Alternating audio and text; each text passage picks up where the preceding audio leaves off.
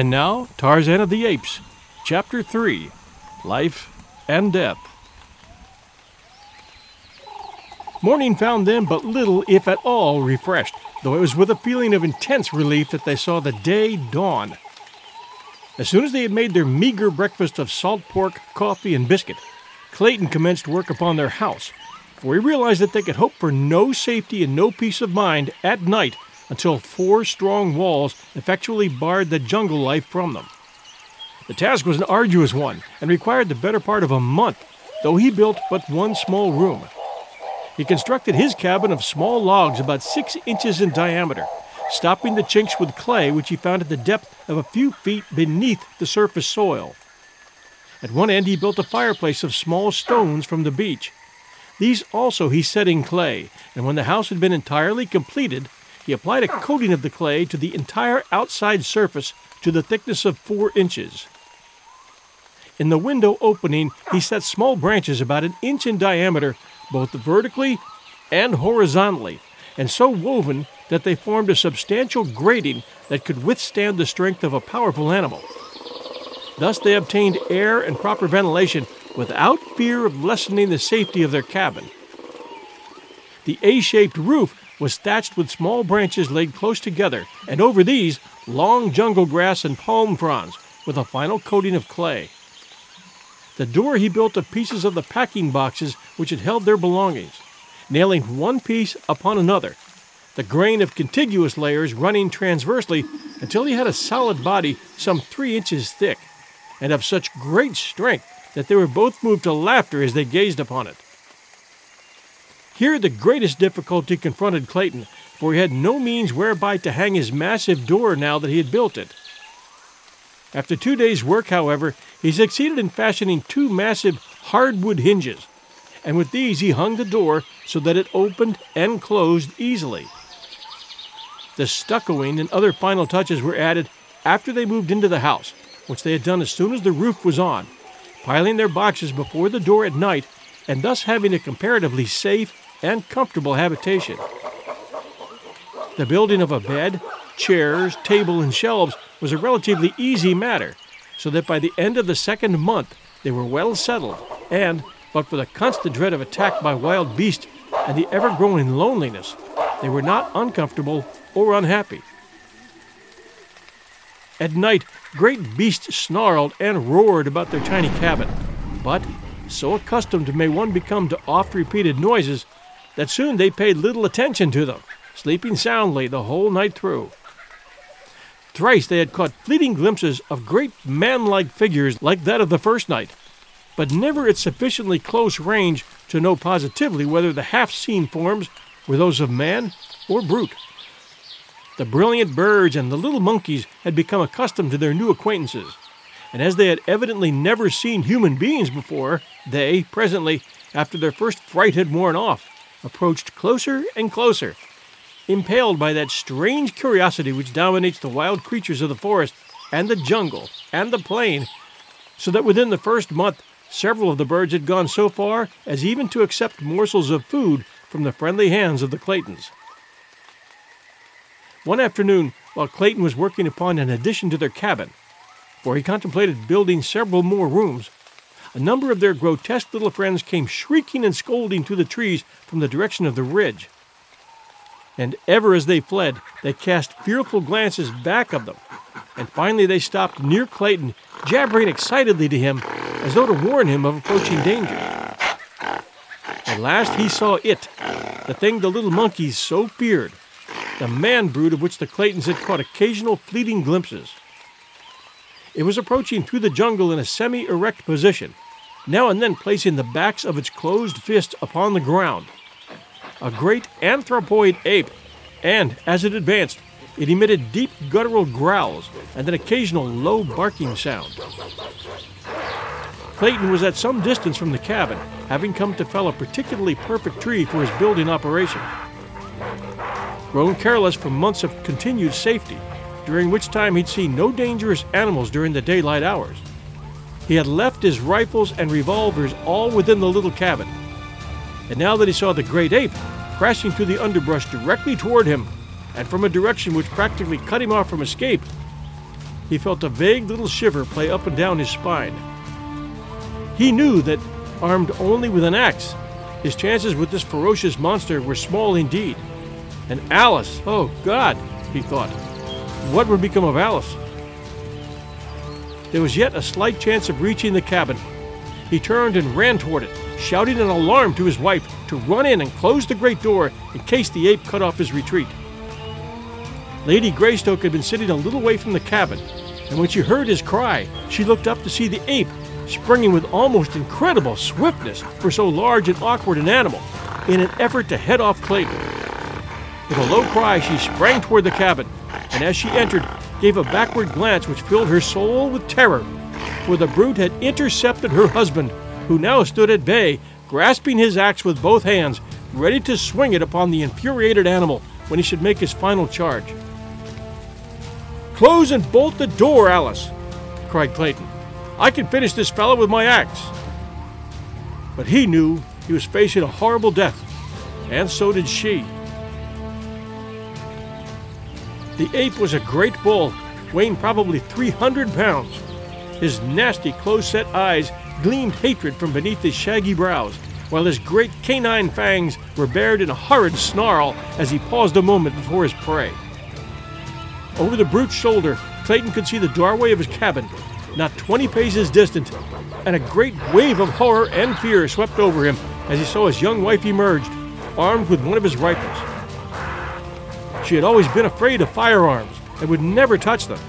But now she rushed toward the ape with the fearlessness of a lioness protecting its young. Get back, Alice, shouted Clayton. For God's sake, go back. But she would not heed, and just then the ape charged so that Clayton could say no more.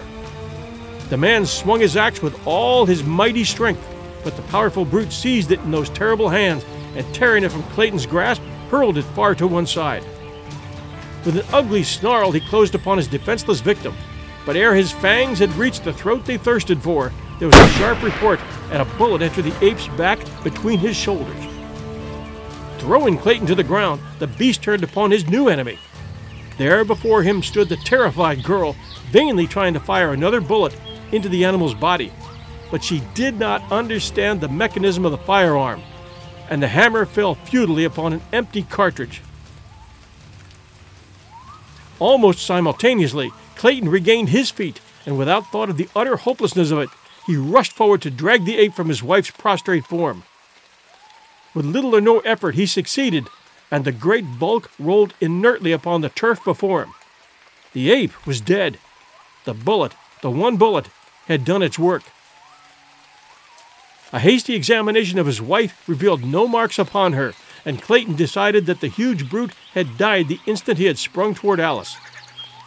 Gently he lifted his wife's still unconscious form and bore her to the little cabin, but it was fully two hours before she regained consciousness. Her first words filled Clayton with vague apprehension.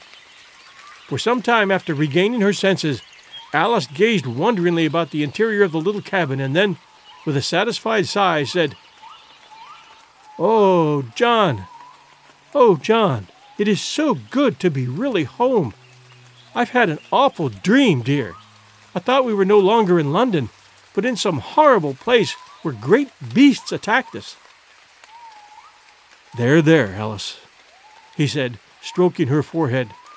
Try to sleep again, and do not worry your head about bad dreams. That night, a little son was born in the tiny cabin beside the primeval forest, while a leopard screamed before the door, and the deep notes of a lion's roar sounded from beyond the ridge. Lady Greystoke never recovered from the shock of the great ape's attack, and though she lived for a year after her baby was born, she was never again outside the cabin, nor did she ever fully realize that she was not in England Sometimes she would question Clayton as to the strange noises of the nights, the absence of servants and friends, and the strange rudeness of the furnishings within her room. But, though he made no effort to deceive her, never could she grasp the meaning of it all.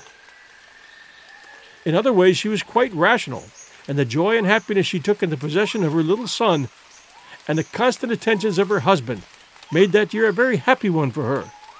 the happiest of her young life. That it would have been beset by worries and apprehension had she been in full command of her mental faculties, Clayton well knew.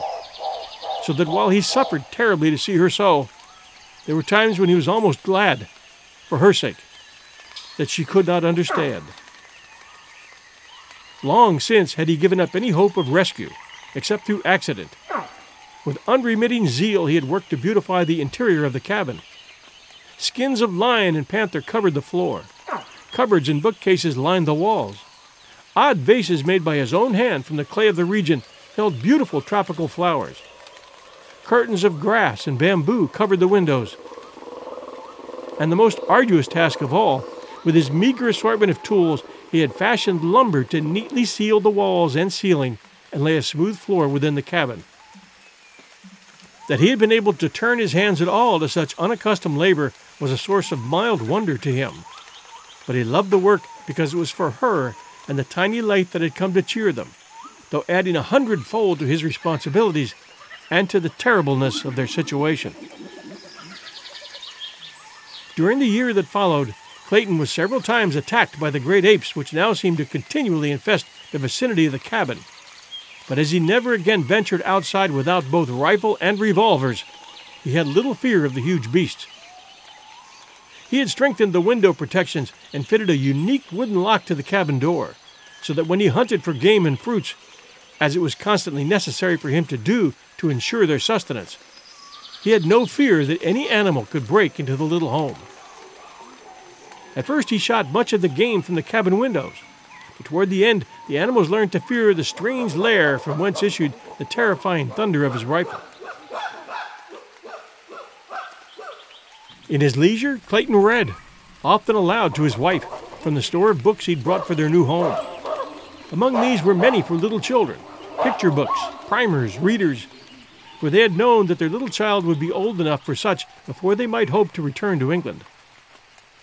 At other times, Clayton wrote in his diary, which he'd always been accustomed to keep in French, and in which he recorded the details of their strange life. This book he kept locked in a little metal box. A year from the day her little son was born, Lady Alice passed quietly away in the night. So peaceful was her end that it was hours before Clayton could awake to a realization that his wife was dead.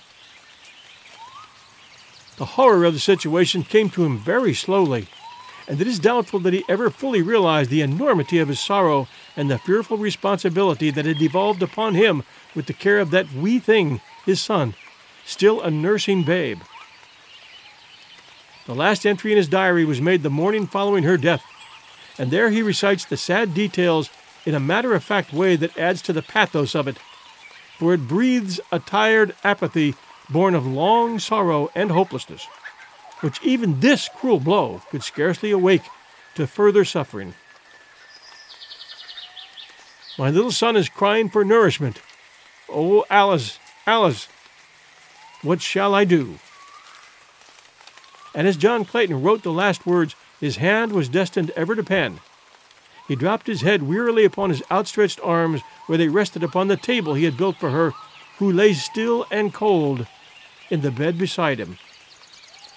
For a long time, no sound broke the death-like stillness of the jungle midday, save the piteous wailing of the tiny man-child and the sounds of the jungle around him.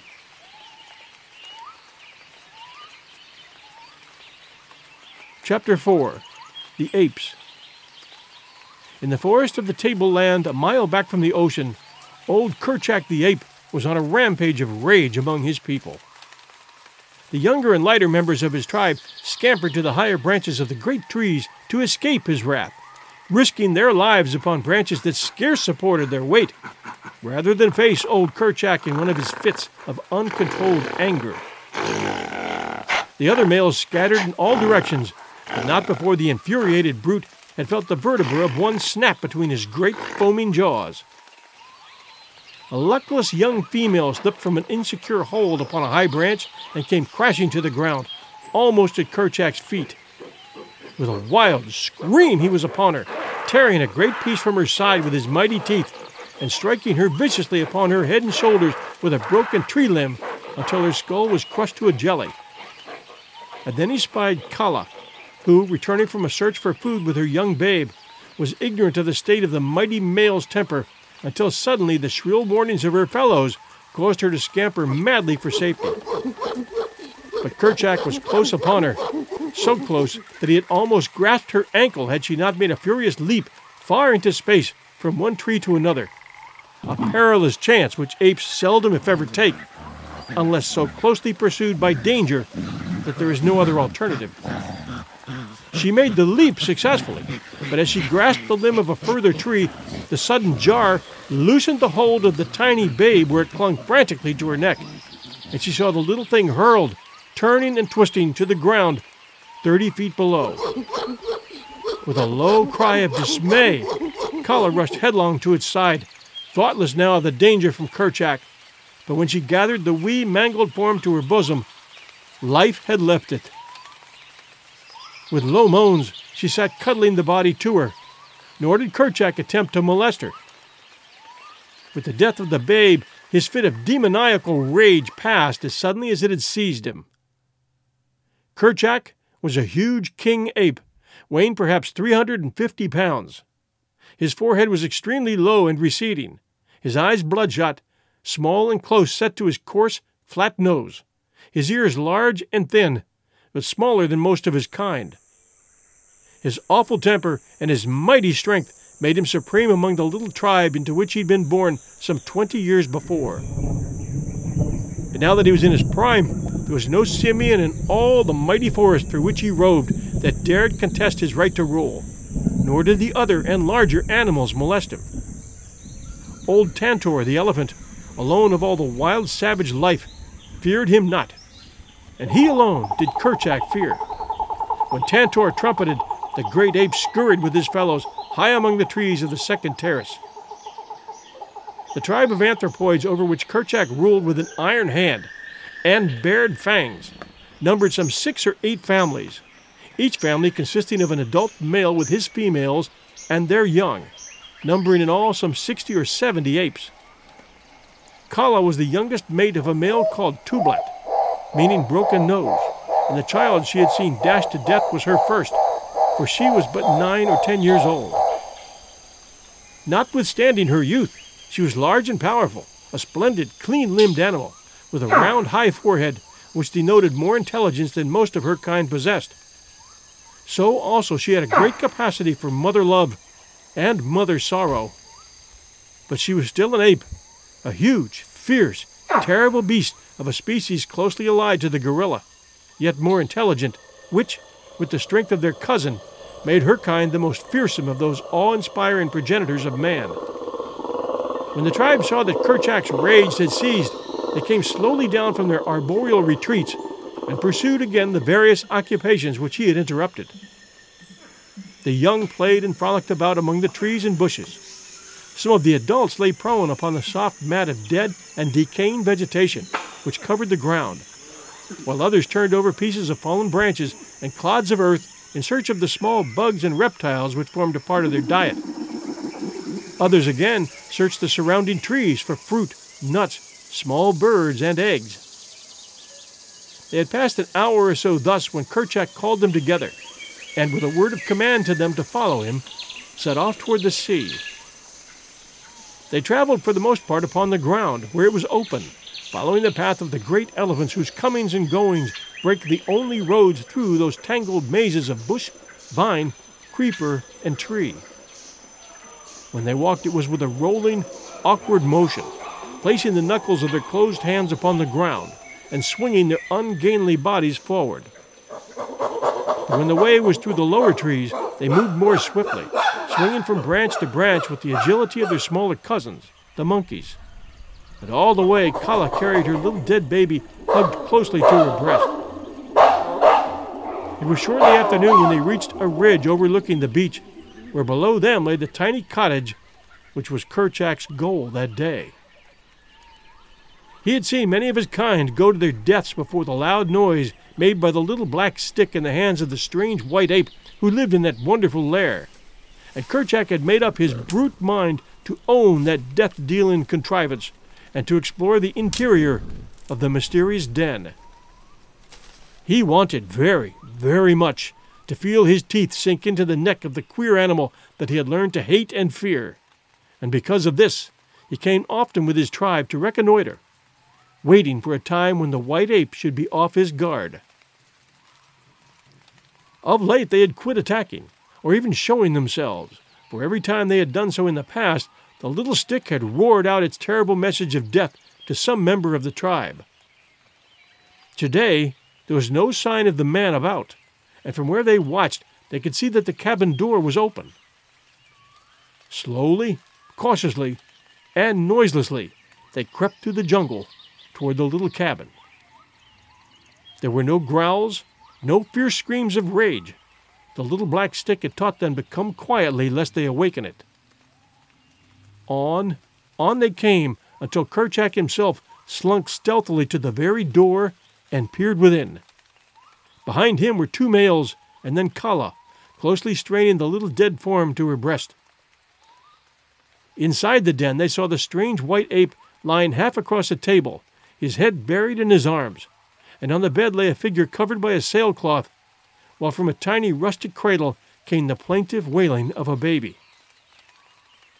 Noiselessly, Kerchak entered, crouching for the charge. And then John Clayton rose with a sudden start and faced them. The sight that met his eyes must have frozen him with horror, for there, within the door, stood three great bull apes, while behind them crowded many more. How many he never knew, for his revolvers were hanging on the far wall beside his rifle, and Kerchak was charging. When the king ape released the limp form which had been John Clayton, Lord Greystoke, he turned his attention toward the little cradle. But Kala was there before him, and when he would have grasped the child, she snatched it herself. And before he could intercept her, she had bolted to the door and taken refuge in a high tree. As she took up the little live baby of Alice Clayton, she dropped the dead body of her own into the empty cradle. For the wail of the living had answered the call of universal motherhood within her wild breast, which the dead could not still.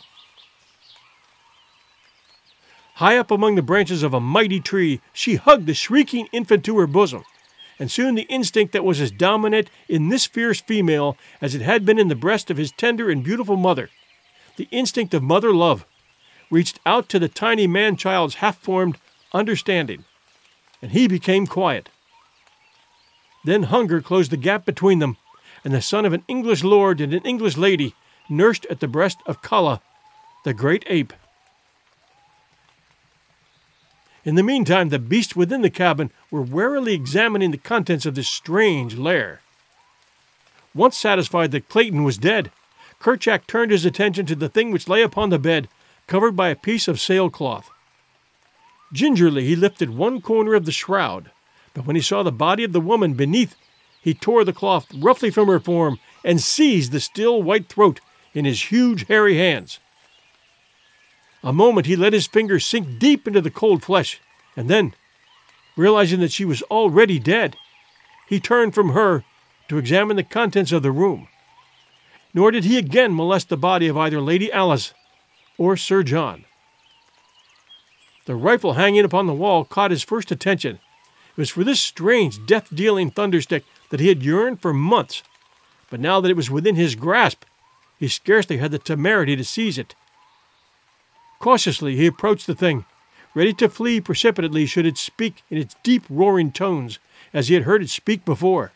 The last words to those of his kind who, through ignorance or rashness, had attacked the wonderful white ape that had borne it. Deep in the beast's intelligence was something which assured him that the thunderstick was only dangerous when in the hands of one who could manipulate it. But yet it was several minutes ere he could bring himself to touch it. Instead, he walked back and forth along the floor before it, turning his head so that never once did his eyes leave the object of his desire. Using his long arms as a man uses crutches, and rolling his huge carcass from side to side with each stride, the great king ape paced to and fro, uttering deep growls, occasionally punctuated with the ear piercing scream, of which there is no more terrifying noise in all the jungle. Presently he halted before the rifle. Slowly he raised a huge hand until it almost touched the shining barrel, only to withdraw it once more and continue his hurried pacing. It was as though the great brute, by this show of fearlessness, and through the medium of his wild voice, was endeavoring to bolster up his courage to the point which would permit him to take the rifle in his hand. Again he stopped, and this time succeeded in forcing his reluctant hand to the cold steel, only to snatch it away almost immediately and resume his restless beat.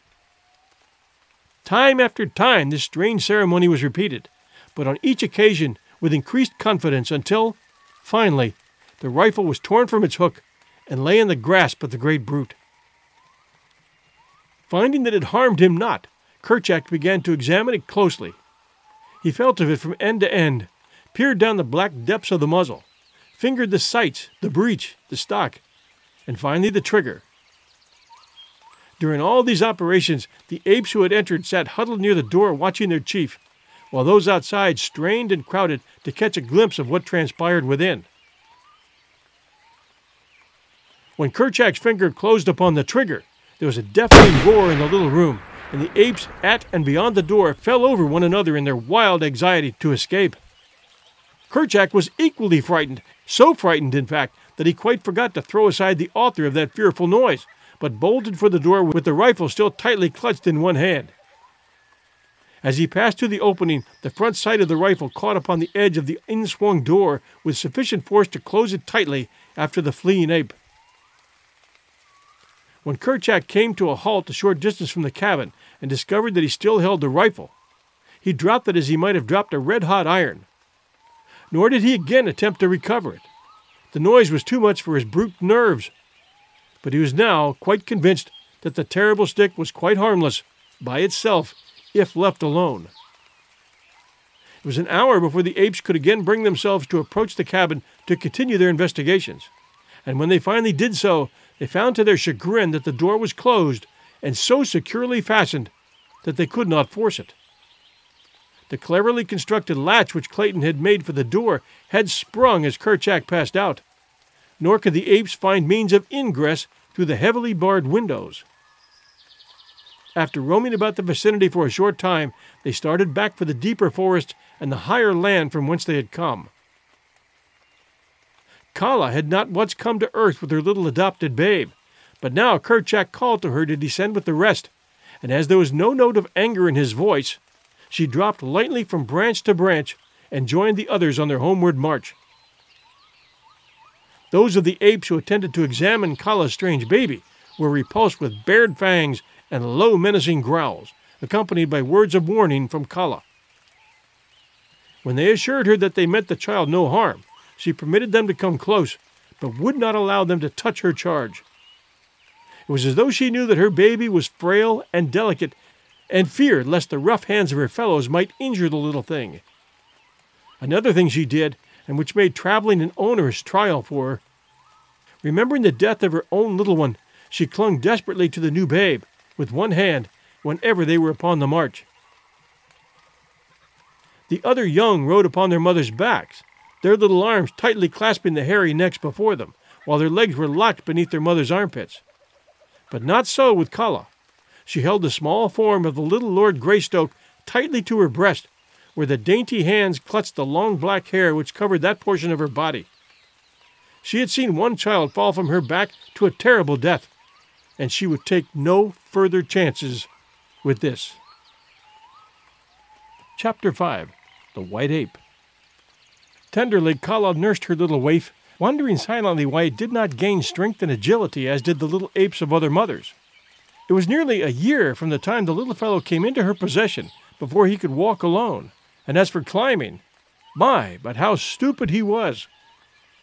Kala sometimes talked with the older females about her young hopeful, but none of them could understand how a child could be so slow and backward in learning to care for itself. Why, it could not even find food alone, and more than twelve moons had passed since Kala had come upon it. Had they known that the child had seen thirteen moons before it had come into Kala's possession, they would have considered its case as absolutely hopeless, for the little apes of their own tribe were as far advanced in two or three moons as this little stranger was after twenty five. Tublat, Kala's husband, was sorely vexed, and but for the female's careful watching, would have put the child to death. He will never be a great ape, he argued. Always will you have to carry him and protect him. What good will he be to the tribe? None. Only a burden. Let us leave him quietly sleeping among the tall grasses, that you may bear other and stronger apes to guard us in our old age. Never, Broken Nose, replied Kala. If I must carry him forever, so be it. And then Tublat went to Kerchak to urge him to use his authority with Kala and force her to give up little Tarzan, which was the name they had given to the tiny Lord Greystoke, and which meant white skin. But when Kerchak spoke to her about it, Kala threatened to run away from the tribe if they did not leave her in peace with the child. And as this is one of the inalienable rights of the jungle folk, if they be dissatisfied among their own people, they bothered her no more. For Kala was a fine, clean limbed young female, and they did not wish to lose her. As Tarzan grew, he made more and more rapid strides, so that by the time he was ten years old, he was an excellent climber, and, on the ground, could do many wonderful things which were beyond the powers of his little brothers and sisters. In many ways did he differ from them, and they often marveled at his superior cunning. But in strength and size he was deficient, for at ten the great anthropoids were fully grown, some of them towering over six feet in height, while little Tarzan was still but a half grown boy. Yet, such a boy! From early childhood, he had used his hands to swing from branch to branch after the manner of his giant mother. And as he grew older, he spent hour upon hour daily speeding through the tree tops with his brothers and sisters. He could spring 20 feet across space at the dizzy heights of the forest top and grasp with unerring precision and without apparent jar, a limb waving wildly in the path of an approaching tornado. He could drop 20 feet at a stretch from limb to limb in rapid descent to the ground. Or he could gain the utmost pinnacle of the loftiest tropical giant with the ease and swiftness of a squirrel. Though but 10 years old, he was fully as strong as the average man of 30, and far more agile than the most practiced athlete ever becomes. And day by day, his strength was increasing. His life among these fierce apes had been happy, for his recollection held no other life nor did he know that there existed within the universe aught else than his little forest and the wild jungle animals with which he was familiar. He was nearly ten before he commenced to realize that a great difference existed between himself and his fellows. His little body, burned brown by exposure, suddenly caused him feelings of intense shame, for he realized that it was entirely hairless, like some low snake or other reptile. He attempted to obviate this by plastering himself from head to foot with mud, but this dried and fell off. Besides, it felt so uncomfortable that he quickly decided that he preferred the shame to the discomfort. In the higher land which his tribe frequented was a little lake, and it was here that Tarzan first saw his face in the clear, still waters of its bosom. It was on a sultry day of the dry season that he and one of his cousins had gone down to the bank to drink. As they leaned over, both little faces were mirrored on the placid pool. The fierce and terrible features of the ape beside those of the aristocratic scion of an old English house. Tarzan was appalled. It had been bad enough to be hairless, but to own such a countenance? He wondered that the other apes could look at him at all. That tiny slit of a mouth and those puny white teeth, how they looked beside the mighty lips and powerful fangs of his more fortunate brothers and the little pinched nose of his. So thin was it that it looked half starved. He turned red as he compared it with the beautiful broad nostrils of his companion. Such a generous nose! Why, it spread half across his face. It certainly must be fine to be so handsome, thought poor little Tarzan. But when he saw his own eyes, ah, that was the final blow. A brown spot, a gray circle, and then blank whiteness? Frightful! Not even the snakes had such hideous eyes as he did. So intent was he upon this personal appraisement of his features that he did not hear the parting of the tall grass behind him as a great body pushed itself stealthily through the jungle. Nor did his companion, the ape, hear either, for he was drinking, and the noise of his sucking lips and gurgles of satisfaction drowned the quiet approach of the intruder. Not thirty paces behind the two, she crouched. Sabor, the huge lioness, lashing her tail. Cautiously, she moved a great padded paw forward, noiselessly placing it before she lifted the next. Thus she advanced, her belly low, almost touching the surface of the ground. A great cat preparing to spring upon its prey. Now she was within ten feet of the two unsuspecting little playfellows. Carefully she drew her hind feet well up beneath her body, the great muscles rolling under the beautiful skin. So low she was crouching now that she seemed flattened to the earth, except for the upward bend of the glossy back as it gathered for the spring. No longer the tail lashed. Quiet and straight behind her it lay. An instant she paused thus, as though turned to stone, and then, with an awful scream, she sprang. Sabor, the lioness, was a wise hunter. To one less wise, the wild alarm of her fierce cry as she sprang would have seemed a foolish thing. For could she not more surely have fallen upon her victims had she but quietly leaped without that loud shriek? But Sabor knew well the wondrous quickness of the jungle folk and their almost unbelievable powers of hearing. To them, the sudden scraping of one blade of grass across another was as effectual a warning as her loudest cry, and Sabor knew that she could not make that mighty leap without a little noise. Her wild scream was not a warning.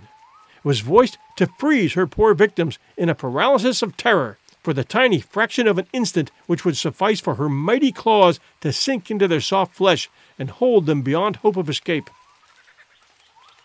So far as the ape was concerned, Sabor reasoned correctly.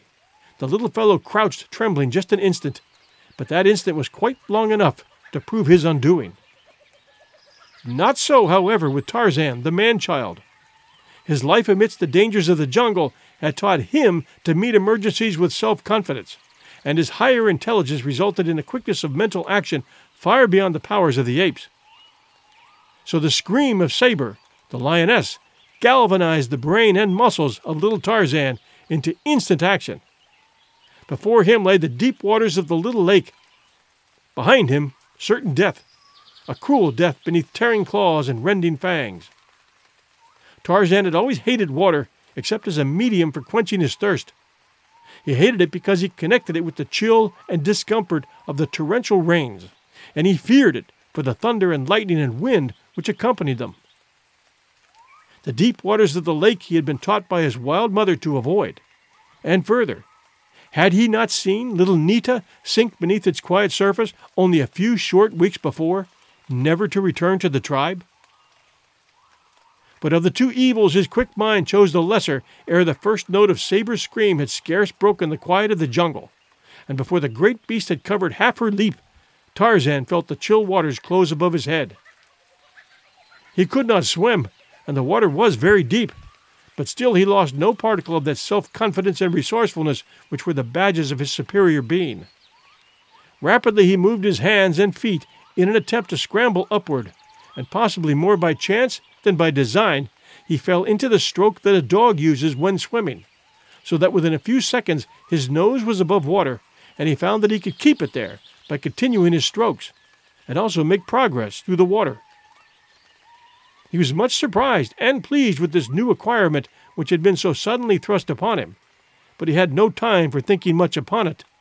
He was now swimming parallel to the bank, and there he saw the cruel beast that would have seized him, crouching upon the still form of his little playmate.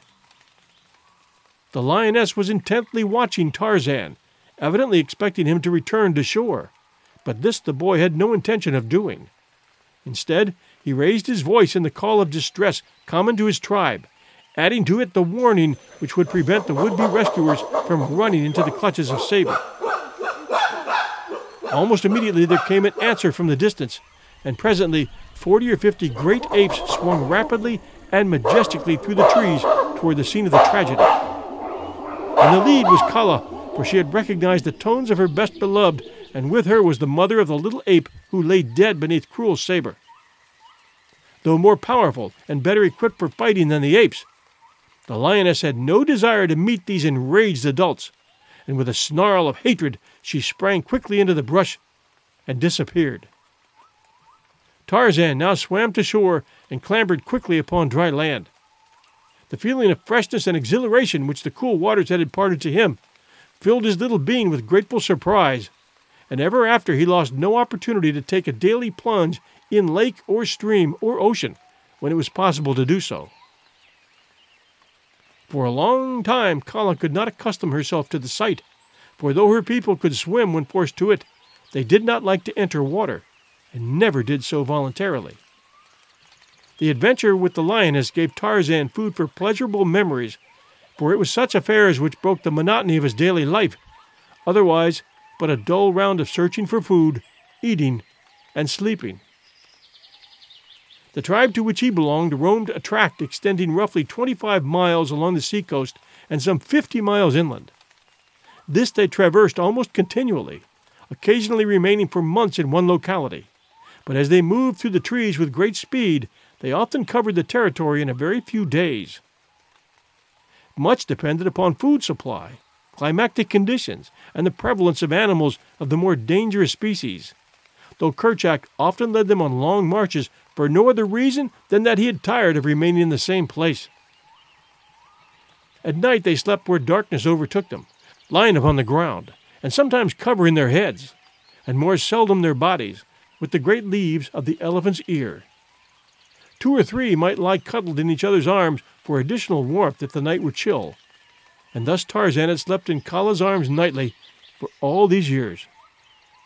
That the huge, fierce brute loved this child of another race is beyond question, and he, too, gave to the great, hairy beast all the affection that would have belonged to his fair young mother had she lived. When he was disobedient, she cuffed him, it is true, but she was never cruel to him, and was more often caressing him than chastising him. Tublat, her mate, always hated Tarzan, and on several occasions had come near ending his youthful career. Tarzan, on his part, never lost an opportunity to show that he fully reciprocated his foster father's sentiments, and whenever he could safely annoy him, or make faces at him, or hurl insults upon him from the safety of his mother's arms, or the slender branches of the higher trees, he did so. His superior intelligence and cunning permitted him to invent a thousand diabolical tricks to add to the burdens of Tublat's life.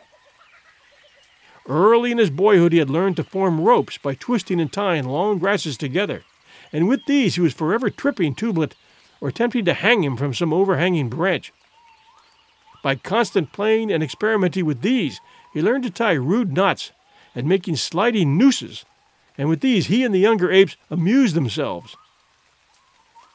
What Tarzan did, they tried to do also, but he alone originated and became proficient.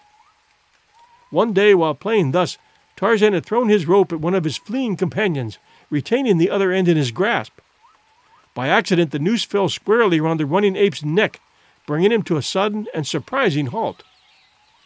Ah, here was a new game, a fine game, thought Tarzan, and immediately he attempted to repeat the trick. And thus by painstaking and continued practice, he learned the art of roping. Now indeed was the life of Tublat a living nightmare. In sleep, upon the march, night or day, he never knew when that quiet noose would slip about his neck and nearly choke the life out of him. Kala punished. Tublat swore dire vengeance, and old Kerchak took notice and warned and threatened, but all to no avail. Tarzan defied them all, and the thin, strong noose continued to settle about Tublat's neck whenever he least expected it. The other apes derived unlimited amusement from Tublat's discomfiture, for Broken Nose was a disagreeable old fellow, whom no one liked anyway. In Tarzan's clever little mind, many thoughts revolved, and back of these was his divine power of reason. If he could catch his fellow apes with his long arm of many grasses, why not Sabor? the lioness. It was the germ of a thought, which, however, was destined to mull around in his conscious and subconscious mind until it resulted in magnificent achievement.